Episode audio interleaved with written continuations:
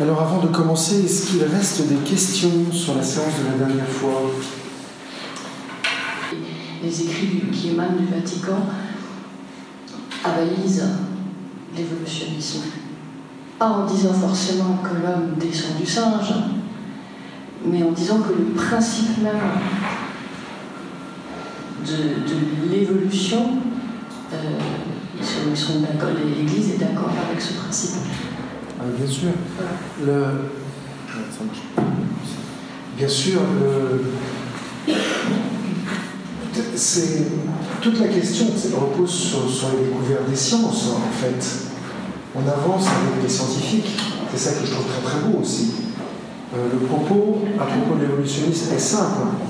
C'est qu'il y a eu euh, Néandertal, alors on coupe un peu, mais Néandertal, ensuite Sapiens, Ensuite il y a eu Sapiens Sapiens, et ensuite l'homme. D'accord Et euh, Adam et Ève ne sont pas tombés du ciel. Dieu n'a pas créé Adam et Ève ex nihilo, comme ça. Dieu a pris un Homo sapiens sapiens, une Homo sapiens sapiens, et leur a, leur a donné sa nefesh. En hébreu, c'est le souffle de vie. D'accord Alors, on va en parler un peu plus aujourd'hui, vous allez voir de ça, la foi. Et à partir de là, on l'a appelé l'homme et la femme. Alors, les découvertes scientifiques vont dans ce sens-là de plus en plus. Hein. Et même de façon assez étonnante, il y a des découvertes, des découvertes récentes qui ont montré, euh, jusqu'à maintenant, la communauté scientifique pensait que l'homme était apparu de façon égale autour du bassin méditerranéen et puis ensuite en Asie. Et les découvertes récentes ont montré qu'en fait, la, communauté des hommes, enfin la, première, euh, était très restreinte et était dans le rift en Afrique. Ce qui fait qu'on peut dire aujourd'hui, de façon à peu près sûre, qu'Adam et Ève étaient noirs. Moi, je trouve ça très bien. Et comment on est venu Sans doute parce qu'on était passé au soleil, et sans doute parce que parce qu'on était passé au soleil, parce que tu parles Mais c'est. Voilà. Et alors, ils sont, ils sont à peu près tous d'accord pour dire ça, hein, que la communauté, que l'homme est apparu dans un endroit très restreint. Intéressant. Euh, on peut pas voilà, il faut avoir l'humilité d'aller au pas des découvertes scientifiques, mais ce qui est beau, c'est que les choses corroborent. Ça va Est-ce qu'il y a d'autres questions qui sont restées euh... Juste une petite chose. Oui. Là, je peux prendre oui, oui. Alors, mon propos aujourd'hui est d'aller un, tout petit peu plus loin. Victor. Euh, si on est à peu près arrivé à la fin de cette longue séance sur l'idée que l'intelligence permettait de dire que Dieu existe. Euh, en même temps, ce que je ne vous ai pas dit et qui est vrai aussi, c'est qu'on peut dire intellectuellement que Dieu existe sans pour cela euh, en goûter toute la saveur et toute l'amplitude. Qu'est-ce qui se passe en fait? Alors Monsieur Jean va venir avec moi. monsieur Jean. Voilà euh, Homo sapiens sapiens. L'homme, d'accord? Qu'est-ce qui se passe? Alors il, faudrait Dieu, il faudrait que quelqu'un fasse Dieu. Monsieur. Bah, je peux faire ça puisque Dieu est une personne. C'est ce que croient, les chrétiens, d'accord? Donc Dieu existe. Intellectuellement, on est à peu près d'accord. On arrive jusqu'à cette, idée, mais on a un problème. C'est que Homo sapiens sapiens a bien euh, entendu parler de Dieu. Intellectuellement, il cherche Dieu. D'accord? L'homme cherche Dieu. Donc l'homme tourne autour de Dieu. Allez-y, l'homme, tournez autour de Dieu. Voilà. Il regarde Dieu. Voilà. Mais le truc, c'est que l'homme se pose la question sur Dieu, est capable de dire que Dieu existe, mais ne peut pas en goûter toute la saveur, parce qu'il manque un truc. Qu'est-ce qui se passe? Euh, l'homme se pose des questions sur Dieu. Donc vous imaginez au-dessus de l'homme un point d'interrogation. Et ce point d'interrogation, c'est pas tellement de savoir si Dieu existe ou pas, on peut à peu près dire qu'il existe. Tous.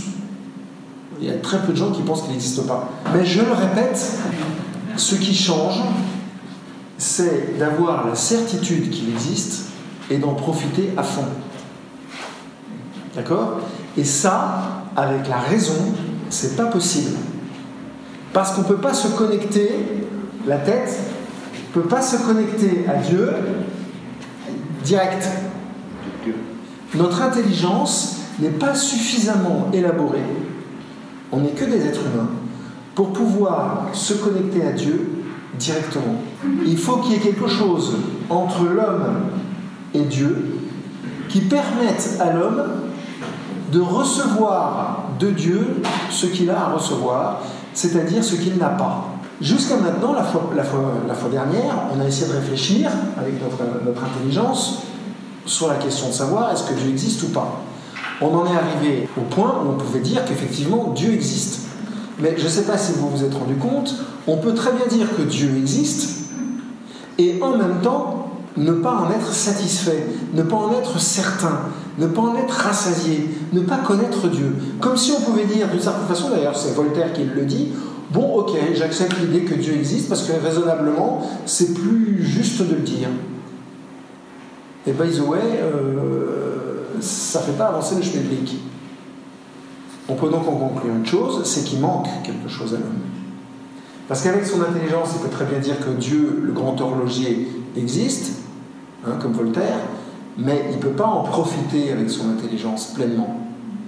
Il va falloir quelque chose a, que Dieu va installer entre l'homme et Dieu pour que l'homme puisse profiter un maximum de Dieu. Donc, qu'est-ce que va faire Dieu? Dieu sait ce problème de l'homme. Dieu est Dieu, je vous le répète, l'homme est l'homme. Donc Dieu est fait de surnature. Et nous, nous sommes, faits, nous sommes naturels. Il va falloir qu'avec notre nature, on puisse se connecter à Dieu et avoir la certitude de l'existence de Dieu, c'est-à-dire, permettez-moi de le répéter encore une fois, la certitude de l'existence de Dieu, c'est pas simplement la validation intellectuelle de l'existence de Dieu, mais c'est la satisfaction de son usage. C'est-à-dire pouvoir user habituellement de l'existence et de la présence de Dieu. Ok? Illustration, quand vous voyez les bonnes sœurs se balader, toutes sourire aux lèvres, toutes contentes, toutes guettes, euh, comme des mouettes dans l'espace, elles sont contentes. Elles sont rassasiées par quelque chose. Et l'objet de leur rassasiement, l'objet de leur joie, c'est Dieu. C'est donc qu'il y a une communication entre elle et Dieu. Alors, ici, je vous ai fait un schéma un peu succinct qu'on va essayer, qui va être de base visuelle. L'homme, on pourrait dire qu'il a trois, couches à l'intérieur de lui. Il y a la couche la plus extérieure, qui sont les sens. Vous m'entendez avec les sens. On en a cinq. Enfin, on en a plus, mais on va se réserver. On va, on va y rester là. On va rester aux cinq sens. Donc on a cinq sens. Saint Paul dira euh, qu'on se convertit par les oreilles. Donc ça commence par les oreilles. Ensuite, il y a un autre espace en nous, une couche inférieure en nous, qui est l'âme. Alors l'âme, c'est la couche verte et la couche bleue plus foncée. Dans l'âme, vous avez l'amour, euh, vous avez l'intelligence, la mémoire et la volonté. Ainsi, quand on meurt, le, corps se sépare de l'âme, au moins au début, et on va rencontrer Dieu avec notre intelligence, notre volonté et notre mémoire. Dans notre âme, il y a deux couches. Il y a une couche supérieure où il y a la volonté, la mémoire et l'intelligence, et, ce qu'on appelle le tréfonds de l'âme, qui est là où Dieu habite quand on est baptisé. Quand on n'est pas baptisé, Dieu habite à l'extérieur, mais se donne, et la personne qui croit en Dieu a le sentiment pratiquement le sentiment d'avoir Dieu en elle. Alors, Dieu n'est pas dans la personne par grâce, avec sa force propre, avec son existence propre, mais il se donne de l'extérieur vers l'intérieur de la personne. Du coup, la personne a l'impression de l'avoir en elle. Le baptisé a Dieu en lui, c'est-à-dire qu'il a la Trinité. Ça veut dire qu'en tout baptisé, il y a une circulation d'amour. Et au moment du baptême, l'homme reçoit la foi, l'espérance et la charité. Maintenant, reprenons avec notre exemple tout à l'heure avec Dieu et Monsieur Jean. L'essence c'est quand on entend parler de Dieu. Il a fallu que M. Jean euh, se lève pour aller vers Dieu. Il a fallu que l'homme euh, entende parler de Dieu. Vous avez vous-même entendu parler de Dieu une première fois par euh, un parent, un père, une sœur, que sais-je. Ensuite, vous y avez réfléchi. Ça, c'est ce qu'on a fait la dernière fois. Est-ce que Dieu, est-ce qu'il est juste de dire que Dieu existe ou pas? Et puis, votre intelligence n'a pas pu aller plus loin. Sauf si vous utilisez une force, une puissance qui s'appelle la foi. Donc vous avez l'essence, l'intelligence et la foi qui sont liées. La foi, c'est précisément ce dont je parlais tout à l'heure, c'est ce qui nous manque pour nous unir à Dieu et pouvoir en profiter pleinement. Donc, je récapitule. J'entends parler de Dieu. Ensuite, je réfléchis à la question de savoir si Dieu existe ou pas. Et là, je peux savoir que Dieu existe, mais j'en profite pas. Sauf quand je vais adhérer par mon intelligence à l'existence de Dieu en disant je crois en Dieu. À ce moment-là, quand je dis je crois en Dieu, c'est comme si je touchais le cœur de Dieu. Et ce qui va se passer, c'est que Dieu va télécharger en moi les fichiers qui me manquent. Et ça, c'est ce que vivent les gens qui se convertissent la plupart du temps. Tout d'un coup, pour une raison ou pour une autre, ils craquent. Ils adhèrent. Ils posent un acte de foi. Et Dieu, qui n'attendait évidemment que ça, va se diffuser à flot constant en eux. Et va leur apporter tout ce qui leur manque. Et que seul Dieu peut leur apporter. Et la première chose que Dieu va apporter à l'homme, c'est la certitude de sa présence. Mais quand je dis certitude de sa présence, Dieu ne, ne, donne pas qu'une certitude intellectuelle à l'homme. Il donne la certitude de sa présence, mais il donne aussi tout le reste. C'est-à-dire euh, l'amour profond, on va ressentir l'amour profond qu'il a pour nous. On va ressentir euh, à quel point notre existence est juste, à quel point notre existence est unique, à quel point notre existence est prévue depuis très longtemps. Et à quel point Dieu, en fait, n'attendait qu'une chose, c'est qu'on s'ouvre à lui. D'accord? Donc, la foi, la foi, c'est une force, une puissance, qui permet de se connecter à Dieu, comme, comme Internet. Et à chaque connexion, à chaque fois que je dis je crois, Dieu se diffuse en moi et me télécharge les fichiers qui me manquent. Application concrète. J'ai rendez-vous avec M. Jean pour parler du Saint-Esprit ou de la vie trinitaire. Et lui, il a des questions à me poser. Ce que je, vous, ce que ça vraiment passé. Moi, je le connais à peine. Il me connaît à peine. Comment est-ce que je vais pouvoir prendre soin de lui? C'est-à-dire que comment est-ce que je vais pouvoir lui dire les mots que son âme attend alors qu'intellectuellement je ne le connais pas? Eh bien, il n'y a pas 36 solutions. D'abord, un, il faut bosser, c'est-à-dire essayer de comprendre, savoir ce que l'Église enseigne sur ce sujet, sur la question de la Trinité par exemple, la vie trinitaire. Pourquoi trois personnes et un Dieu et pas une personne? Bon, il y a la réponse théorique, puis après il y a la réponse qu'il faut lui donner. Ben, la meilleure façon de m'adapter à ce qu'il attend, c'est de poser un acte de foi en Dieu, de dire Seigneur, je crois en toi, pour que Dieu me télécharge les fichiers qui me manquent au moment où je vais être en relation avec lui. Vous voyez que si vous extrapolez le truc, euh, ça peut simplement changer votre vie. L'acte de foi, il est à l'initiative de, de Dieu ou de vous? L'acte de foi, il est à l'initiative de l'homme, mais quand on dit à l'initiative de, euh, le mot est piégé, à mon avis, parce que le dernier acte, c'est qui librement va le faire ou pas, d'accord? Mais avant, évidemment, Dieu aura secrètement préparé l'homme à le recevoir. On a, je pense, fait, enfin beaucoup d'entre nous ont fait cette expérience de découvrir tout simplement qu'en fait on a été préparé à la rencontre de Dieu, exactement comme on a été préparé à la rencontre les uns des autres. Moi je suis convaincu d'une chose, c'est qu'on ne se rencontre pas les uns les autres par hasard. D'ailleurs, le hasard n'existe pas pour moi, mais Euh, ceux qui aiment follement quelqu'un, un homme ou une femme, euh, vous vous rendez bien compte pour, pour aimer cette personne à ce point-là, il faut que votre âme ait été préparée par des événements de la vie. Et d'ailleurs, c'est ça qui est très très beau. C'est cette amplitude de la préparation qui va, permettre à la vie de se déployer. C'est un truc, vraiment très très beau. Et quand les fiancés se réalisent ce, ce, truc, ils peuvent entrer dans une confiance et dans une espérance vraiment très très belle parce qu'ils savent que Dieu ne va pas cesser ce qu'il a déjà commencé avant même qu'ils se rencontrent. C'est pour ça que j'aime bien quand je prépare au, mariage des fiancés, alors j'aime bien leur faire raconter leur histoire.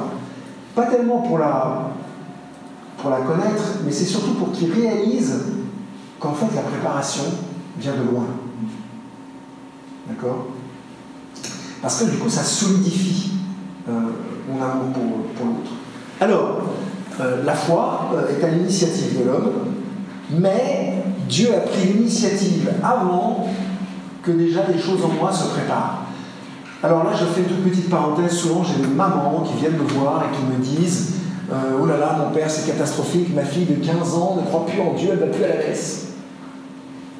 Ce à quoi je réponds deux choses. Un, Dieu n'a jamais dit allez à la messe les uns les autres. Bah non. Il a dit aimez-vous les uns les autres. C'est bien d'aller à la messe, c'est génial la messe, c'est fantastique la messe, on peut en parler des heures, mais step by step, comme disent les Anglais, étape par étape. le jeune, il a besoin de dire je veux ou je ne veux pas. Et nous, on a à assumer ça. On a assumé que leur liberté grandisse et se déploie. Alors, alors, la maman en question, elle pleure, elle me dit, oh là là, il va pas être chrétien, il va pas croire en Dieu. Et comme elle, elle a fait une expérience de Dieu absolument fantastique, elle a vu à quel point c'est indispensable de vivre avec Dieu, ben, elle se dit, merde, ma pauvre fille, qu'est-ce qu'elle va devenir? Ce à quoi je leur réponds invariablement, ne vous inquiétez pas, ça a poussé en vous, ça poussera en elle. Hein ben oui. Et notre confiance qu'on met dans les enfants, dans les jeunes, les enfants, les jeunes le voient. Et alors plus, ils voient notre confiance, plus ils y entrent. Et, et qu'ils choisissent tout de suite la foi en Dieu ou pas, c'est pas très grave. Qu'ils prennent le temps de grandir, c'est vachement important ça. Mais surtout, nous les, parents, nous les, éducateurs, faisons leur confiance. Il y a, une phrase de Goethe que j'aime beaucoup. Goethe dit Traitez les gens comme vous voudriez qu'ils soient, ils deviendront ce qu'ils sont. Je vous le répète. Traitez les gens comme vous voudriez qu'ils soient, ils deviendront ce qu'ils sont. Voilà. Si euh, je traite euh, Monsieur Jean euh, comme quelqu'un d'éminemment sympathique, il est éminemment sympathique, mais il deviendra quelqu'un d'encore plus sympathique. D'accord? Si vous voyez autour de vous que des menteurs, et vous traitez les gens en menteurs, ça ne fera pas avancer le chemin public. Je ne sais pas si vous avez déjà. Il y a des policiers parmi vous? Oh, Dommage.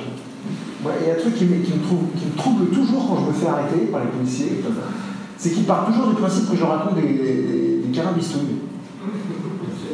Quand j'ai pas une tête à. Non Enfin, ceux qui m'ont arrêté, c'est toujours comme ça. Sauf le Martiniquais, il n'y a pas longtemps, là. Ça a dû se voir qu'on était du même pays mais on n'aime pas, on n'aime pas être, euh, être traité. Euh... Vous m'avez compris, traitons les enfants comme, on voudrait qu'ils soient, et ils deviendront ce qu'ils sont en profondeur. Voilà. Alors, je continue. Donc, euh, on entend parler de Dieu, on réfléchit à la question de Dieu, on pose un acte de foi, et du coup, on a contact avec Dieu, et Dieu ne va pas cesser de télécharger les fichiers qui vont bien. Okay et ça, ça peut aller super loin. Thérèse de l'Enfant Jésus n'a pas fait de grandes études, a très peu lu la Bible, même si euh, elle, a, elle, a, lu à peu près une centaine de textes, mais c'est rien à côté de ce qu'on peut faire aujourd'hui.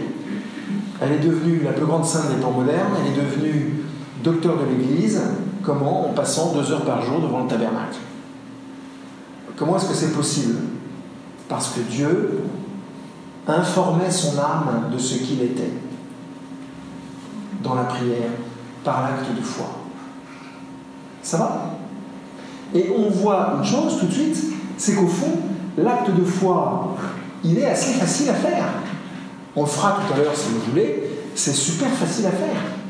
Il suffit simplement de dire je crois. Alors je ne sais pas s'il y en a parmi vous qui sont allés à Thésée. Thésée, c'est dans le centre de la France, ce sont des moines protestants euh, qui invitent les gens, les jeunes sous une grande, grande tente à la contemplation, à la prière, il y a une croix, voilà. Et puis ils ont des petits chants, alors des, des petits refrains, et ils font prendre ces petits refrains aux jeunes. Mon Seigneur et mon Dieu, je crois en toi. vous avez une grosse brute épaisse qui rentre dans la tente en disant Ouais, mon père, on est marre de ton truc, tu m'énerves, etc. Euh, sick. Je dis Vas-y, rentre dans la tente. Puis là, il voit, il des filles, il est content, il y a une fille. Et puis tout d'un coup, il y a ce refrain. Et, comme il est fait pour ça, comme on est fait pour Dieu, bah, tout d'un coup, dans, sa solitude, il va se mettre à, à marmonner ce refrain, poser un acte de foi se connecter à Dieu, recevoir de Dieu ce dont il a besoin, et quand il sort de la tente, il est converti. Un truc de fou, faut le voir pour le croire.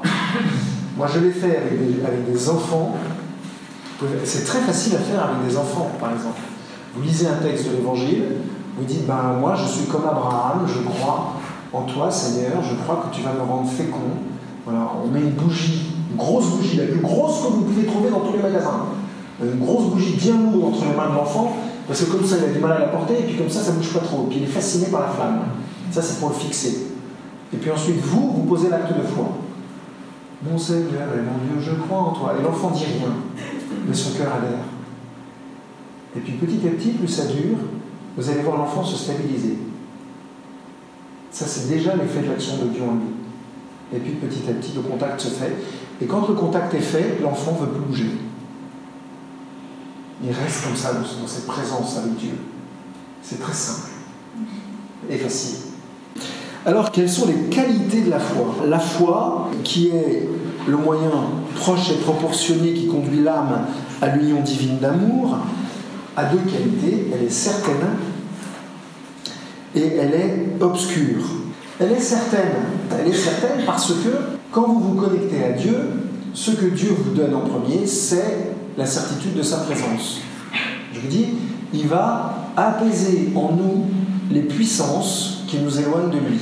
Ce qui va faire qu'on va pouvoir dire, oui Seigneur, tu es là, tu existes, tu es présent. Qu'est-ce qui fait que parfois on a le sentiment de douter? Qu'est-ce que c'est que le doute? Parce que si on parle de la certitude de l'existence de Dieu, il faut opposer le doute. Il existe deux doutes.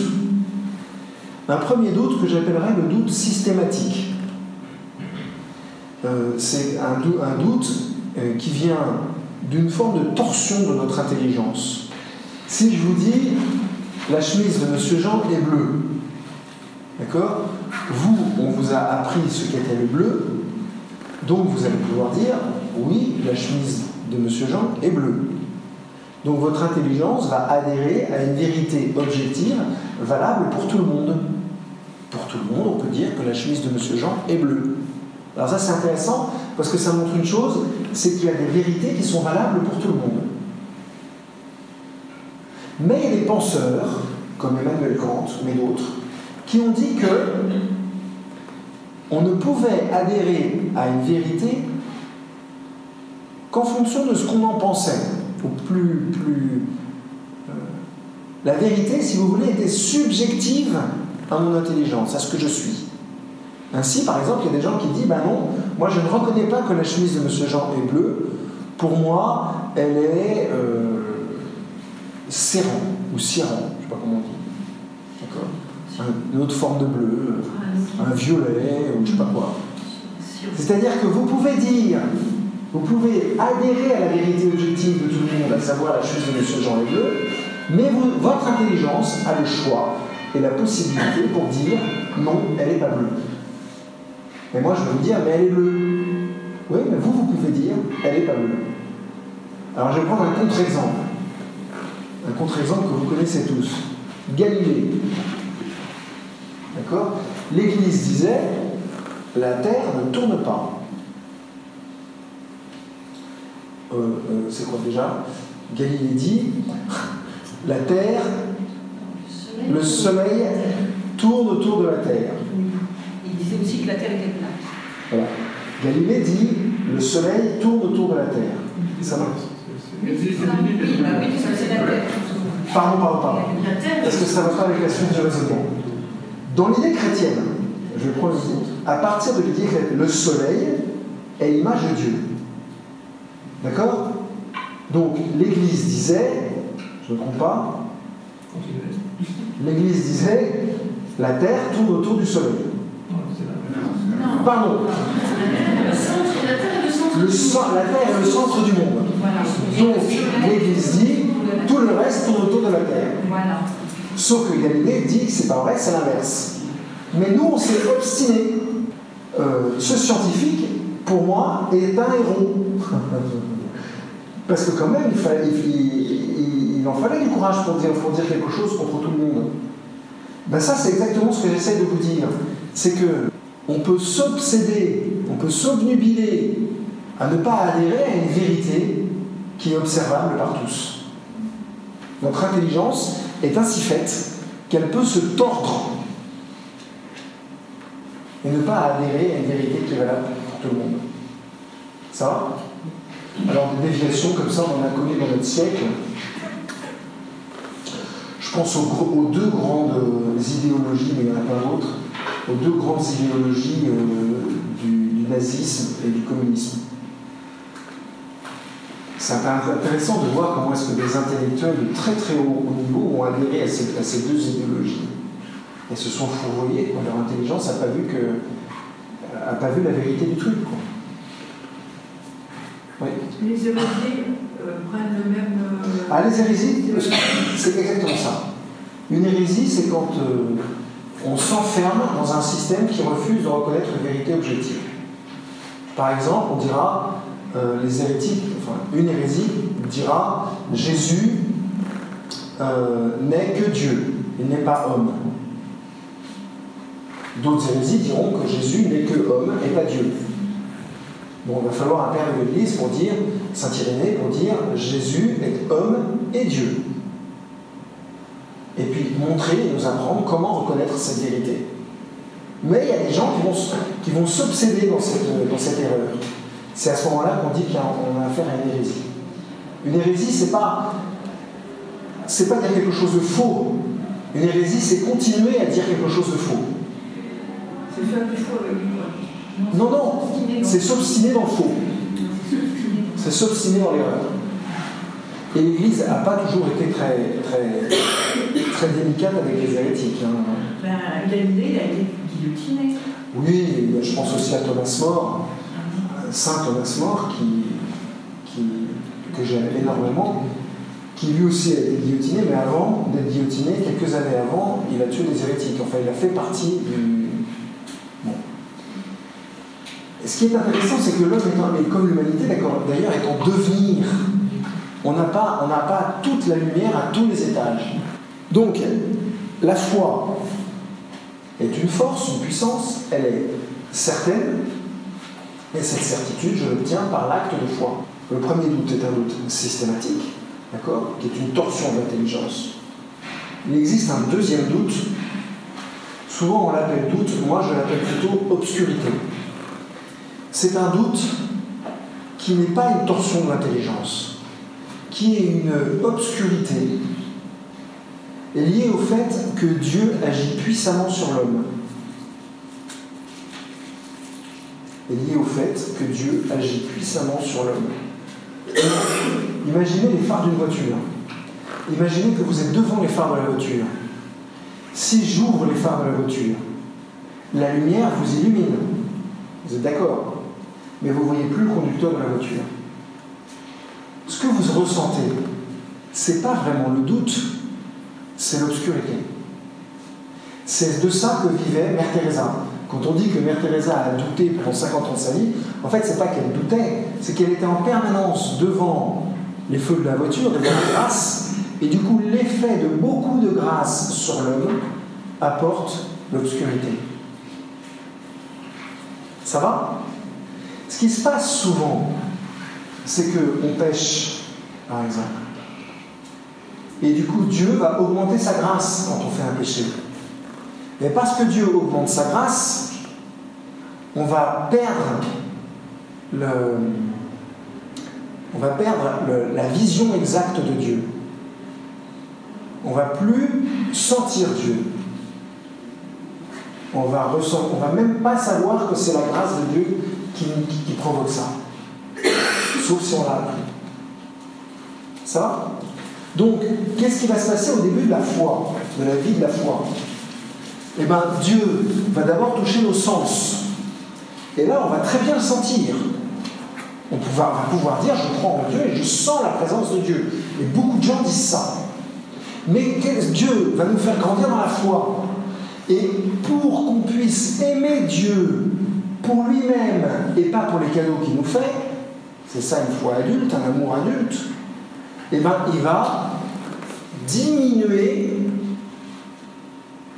ses touches sur nos sens.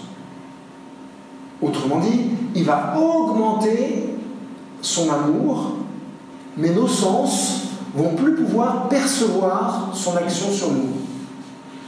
Ça va? C'est comme si au lieu euh, de toucher nos sens superficiels, Dieu touchait euh, notre âme profondément. Du coup, euh, nos sens vont être dans l'obscurité. Si vous prenez une sœur en, passant là, vous lui demandez est-ce que elle est dans la conscience vive de l'existence de Dieu, elle va vous dire non. Parce qu'elles vivent toutes dans l'obscurité. Alors à des degrés plus ou moins différents. Alors ce qui va se passer, c'est que l'âme va grandir, mais l'âme grandit en dents de scie comme ça. C'est-à-dire que on monte et on descend, mais à chaque fois qu'on descend, on descend moins bas que la fois précédente. Comme ça. Donc l'âme elle va grandir. La croissance d'une âme n'est pas linéaire comme ça, elle est, elle est en dents de scie. C'est pour ça qu'on a souvent cette impression de reculer dans la, dans la- dans la vie de foi. En fait, on ne recule pas. Mais on passe par des étapes de purification. Ce qui, ce, qui, euh, ce qui provoque chez certains grands mystiques des souffrances terribles. Mais chez tout le monde. Quand vous êtes devant un sacrement et vous avez décidé de prier, allez, une demi-heure, dans les cinq premières minutes, vous avez des tas de trucs à dire à Dieu. Dans les cinq suivantes, vous n'avez plus grand-chose à dire à Dieu. Les bancs de la chapelle sont durs, il fait froid. Euh, Il y a euh, monsieur truc bidule qui fait un bruit pas possible euh, avec son sac en, plastique. Il y a la sœur qui tape sur un bout de bois pour réparer je sais pas quoi. À ce moment-là, on entend les marteaux-piqueurs dans la rue. Et c'est, je ne sais pas si vous avez déjà fait cette expérience, mais au bout d'un quart d'heure de prière, vous n'arrivez, vous êtes dans une distraction absolue. Ben, en fait, c'est très simple. Qu'est-ce qui s'est passé? Vous avez posé un acte de foi. Votre âme s'est unie à Dieu. D'accord? Du coup, vous n'êtes plus à ce niveau-là, mais vous êtes au- au niveau profond. Comme votre intelligence et vos sens ne sont plus sollicités,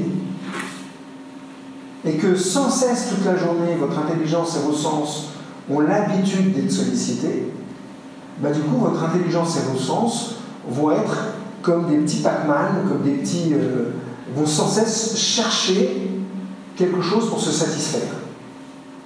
Je le répète, vous, pendant la prière, vous posez des actes de foi, vous êtes au centre.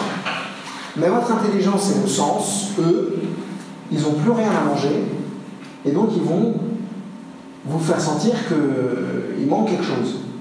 Où est-ce qu'ils vont aller se nourrir dans la mémoire, la plupart du temps, ou avec ce qui se passe autour de nous?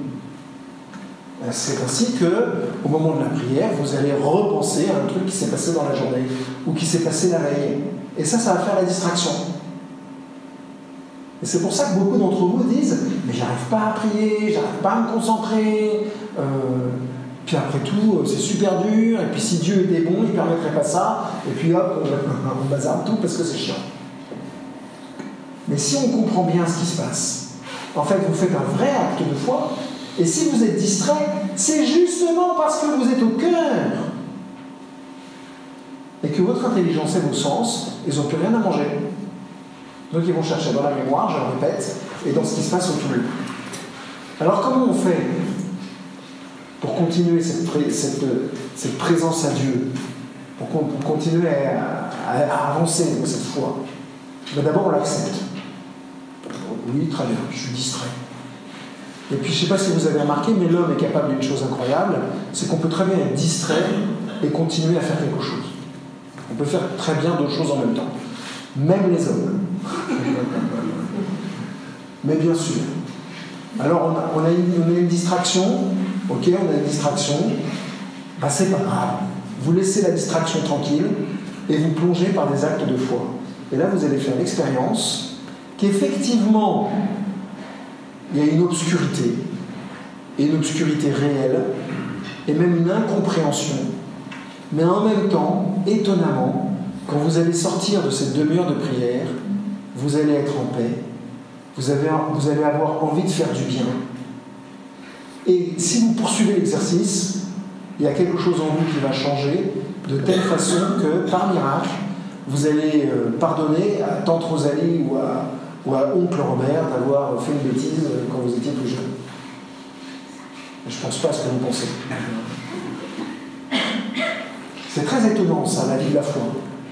Ou alors, vous allez sortir d'une demi-heure d'oraison, d'une demi-heure de prière, et quand vous allez croiser votre femme, ah, vous allez vous dire, c'est incroyable, c'est vraiment le truc qui m'est arrivé de. Et vous allez, vous allez jubiler devant votre femme. Pourtant, objectif, euh, objectivement, euh, pas terrible. Hein. Fatiguée, elle a des cernes, euh, elle se lève de boulot, euh, elle a les cheveux gras, euh, elle n'est pas maquillée. euh. Mais je vous jure que ce dont je parle là, c'est les témoignages que j'ai reçus de gens qui, ont- qui vivent ça tout le temps. hein. Vraiment. Mais tout d'un coup, vous allez la voir, vous allez le dire, mais, mais c'est fantastique, quoi, c'est fantastique. Qu'est-ce qu'elle est belle, la petite. Qu'est-ce qu'elle est belle, la petite. Parce qu'en fait, c'est un, ray- un rayonnement de l'amour de Dieu en nous. Et on est fait pour ça. Quand vous sortez d'une semaine d'ermitage, votre être est étonnamment plus habitué euh, à faire l'homme. Alors, l'intelligence, la volonté la mémoire, eh bien, ce sont des organes qui sont blessés par le péché originel. Évidemment, plus je vais me connecter avec Dieu, plus je vais poser des actes de foi, je le répète encore, plus Dieu va télécharger des fichiers en moi pour m'améliorer. Et qu'est-ce qui va améliorer? Eh bien, mon intelligence, ma mémoire et ma volonté. Ce qui fait que je vais comprendre des choses que je ne comprenais pas avant. Au début, quand euh, j'ai commencé à prêcher, j'ai toujours beaucoup préparé mes sermons. Mais euh, parfois, je, me- je me- je m'entendais dire des choses en disant, et je me disais, ah ouais, ça va, c'est, c'est bien. bon, t'es vraiment bon. Là, t'as une belle, découverte. Et jusqu'à ce que je comprenne qu'en fait, j'avais certainement travaillé pour dire des belles choses, mais le fruit de ça, c'était avec un surplus de l'action de Dieu en moi. Et ce n'était pas moi qui étais responsable, c'est l'action de Dieu. Vous voyez? Qui s'appuie sur mon travail, bien sûr. Mais qui est surtout, le problème de Dieu, c'est pas de faire plaisir au Père Antoine et qu'il se gargarise d'avoir dit un truc bien. Le problème de Dieu, c'est de passer par le Père Antoine pour nourrir son peuple, puisqu'il vous aime d'une façon incroyable. Alors qu'est-ce que va faire Dieu? Ben, Il va aussi changer la mémoire, toucher la mémoire. Chaque acte de foi va toucher la mémoire. Du coup, on va pouvoir se rappeler de tout ce que Dieu a fait de bon pour nous et de tout ce qui est mauvais pour notre âme. C'est pour ça que vous avez des saints, comme Padre Pio, mais François d'Assise, mais plein d'autres, quand ils regardent leur vie dans un exercice spirituel, ils se mettent à pleurer toutes les larmes de leur corps, parce qu'ils ont une mémoire très très vive de leur péché. Et ça, c'est dû à l'action de Dieu en eux. En même temps, ils ont une mémoire, ils, ont des, des moments d'extase, d'extase mystique, de joie, de, de jubilation très très intense, parce qu'ils ont, leur mémoire a été guérie, ce qui fait qu'ils sont capables de se rappeler de choses étonnantes de ce que Dieu a fait en eux. Mais le mieux, moi je trouve, alors c'est bien l'intelligence, c'est bien la mémoire, mais le mieux c'est la volonté. Parce que Dieu corrige aussi notre volonté. Or, il y a un truc, c'est que dans l'âme, l'amour qui vient du cœur de Dieu, c'est-à-dire cette puissance de se donner, hein, qu'on a tous dans le cœur, c'est ce désir de se donner, eh bien, il repose sur la volonté et pas sur l'envie. Si je fais que ce que j'ai envie, je finis par faire des conneries. Et ça, on sait tous. Quelqu'un, quelle est la personne humaine qui fait que ce qu'il a envie de faire? Les enfants ne font que ce qu'ils ont envie de faire. C'est-à-dire qu'un enfant, ne raisonne pas en fonction de ce qui est bon pour lui, ça c'est un acte d'amour et de liberté, mais un enfant, il va faire ce qu'il a envie de faire parce qu'il est conduit d'abord par cette zone-là de son existence, de son être, par la zone la plus superficielle. Il n'a pas encore appris à vivre avec sa volonté, sa mémoire et son intelligence. Donc il va fonctionner avec ce qu'il a envie de faire. Euh, quelqu'un a dit tout à l'heure un dictateur. Ben, je pense que c'est très intelligent. Euh, il y a un film, alors je ne sais plus, euh, enfin j'ai vu un jour un film qui ridiculisait les, dictateurs, et notamment Hitler. Et ce qui était très drôle, je crois que c'est Charlie Chaplin que ça s'appelle. Le dictateur. Et alors, ce qui est très fin, ce qui est vraiment fin, c'est que non seulement c'est ridicule, mais le dictateur en question est vraiment un enfant. C'est vrai, quand vous superposez les deux images, c'est des enfants. Ils font que ce qu'ils ont envie. Il y a, alors, un philosophe appellera ça la polymorphie. Mais bon, c'est autre chose. Ça va? Donc, ce qui est très intéressant pour en revenir à l'amour, oui? Pour autant, parfois, on dit pour être avec Dieu, des enfants. Ah mais ça, c'est autre chose. Ce à quoi on fait allusion là dans un texte de l'évangile, être comme un enfant, c'est avoir la confiance d'un enfant. Un enfant ne doute pas qu'il va avoir à manger ce soir. Ben, c'est ça que le Seigneur nous demande, de vivre dans cette confiance. Alors, il ne nous, nous, dit pas d'être euh, comme des bébés. Quoi. Alors, donc, l'amour repose sur la volonté. D'accord? Or, notre volonté est blessée par le péché originel. Ce qui fait dire à Saint Paul, je fais des choses que je ne voudrais pas faire et je ne fais pas des choses que j'aimerais faire. Saint Paul, là, il exprime euh, une vérité connue, je pense, par tout le monde. Euh, monsieur euh, rentre du boulot, il est 7 h du soir, c'est l'anniversaire de sa femme, il est en scooter et il se dit, en montant sur son scooter, il faut que je m'arrête à mon souffle-là. Alors il, accélère, il, arrive jusqu'à mon souffleur et étonnamment, vous, vous êtes comme une personne à l'extérieur de la scène, vous êtes de l'autre côté du trottoir, vous le voyez arriver sur son scooter, vous dites bon, il va s'arrêter, puisque c'est l'anniversaire de sa femme. Ben, il ne s'arrête pas. C'est horrible, quand, on y pense, c'est horrible. Mais il le fait, c'est ce qui se passe en fait. Et puis si vous continuez la scène, euh, il va ou faire celui qui a oublié l'anniversaire de mariage ou l'anniversaire tout court, ou alors il va trouver un truc, il va essayer de se rattraper. Mais on l'a tous fait. On l'a tous fait. On a tous, on sait tous ce qu'il faudrait faire pour aimer l'autre et on ne le fait pas. C'est la vérité. Je t'aime, je t'aime, je t'aime, je t'aime. Ouais, mais euh, tu passes pas la sartrière alors hein. Là, ce qui me ferait plaisir si tu m'aimes vraiment, tu vois, c'est que tu passerais la sartrière, c'est me ferait bien. Bon, on le fait pas. Non, mais c'est vrai. On sait par exemple que l'autre a besoin de gros câlins. Je prends exprès un, des cinq langages de l'amour. Nous-mêmes, on n'est pas très câlins, alors du coup, on ne va pas faire de câlin. Mais l'autre, on a besoin pour sentir qu'il est aimé. Alors, où, qu'est-ce qu'on fait? C'est notre volonté qui est blessée, vous voyez, les amis. Alors, ce qu'il y a de génial avec la foi, c'est que je le répète encore une fois, si vous touchez Dieu, Dieu télécharge les fichiers qui manquent et il répare la volonté. Ce qui fait que si vous lui demandez d'aimer davantage votre épouse, vos enfants, etc., etc., la volonté va devenir de plus en plus capable de faire ce qui est bon. Ce qui fait que plus vous allez grandir dans cet amour de Dieu, dans cette relation, dans cette foi en Dieu, plus vous allez faire des choses merveilleuses. Il y a un texte dans l'Écriture qui dit que tout réussit au juste. Ben, c'est ça que ça veut dire. C'est-à-dire qu'à partir du moment où on est vraiment complètement euh, dans un processus de devenir avec le Seigneur, Dieu nous perfectionne et on va devenir petit à petit capable de faire tout ce qui est bon pour nous et ce qui nous entoure. Et c'est vrai que Dieu guérit l'homme, mais pas tellement la, la jambe cassée, vous voyez. Surtout, il nous guérit de nos incapacités à faire ce qui est bon. Il nous guérit dans notre mémoire, parce que notre mémoire est, encombrée de choses qui empêchent d'aimer, et surtout d'aimer Dieu, et notre intelligence, parce que notre intelligence, désolé de le dire, elle a besoin d'être guérie. Oui, mais mon père, je suis complètement stupide, j'ai pas besoin que mon intelligence soit guérie. Bah si, justement, si tu penses que tu es stupide, c'est que ton intelligence a besoin d'être guérie. Oui, mais mon père, moi je suis un génie, je suis très très intelligent, mon intelligence marche très bien. Ah, justement, là, euh, vu ce que tu viens de me dire, elle a besoin d'être guérie, ton intelligence, tu n'es pas très lucide sur le truc. Toutes nos intelligences ont besoin d'être guéries. On a tous un voile sur les yeux par rapport au réel de ce que Dieu, Dieu donne, vous voyez C'est pour ça qu'il est tellement important de se connecter à Dieu par un acte de foi. Dernière petite parenthèse, et puis je m'arrête là. Quand on enseigne le catéchisme, qu'est-ce qu'on fait? Ben Souvent, on, on, dit aux enfants que Dieu existe. Étape numéro 1. Ensuite, on fait réfléchir, très souvent, mais on fait réfléchir les enfants sur pourquoi Abraham, qu'est-ce que c'est que cette histoire d'étoiles, qu'est-ce que c'est Moïse, pourquoi la mer rouge, etc. Hein, en gros, on fait ça à peu près.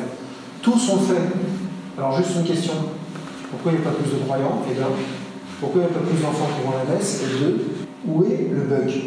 Ben, Le bug, je pense, il est dans le fait qu'on ne leur apprend pas la suite du programme. On ne leur fait pas faire d'actes de foi suffisamment.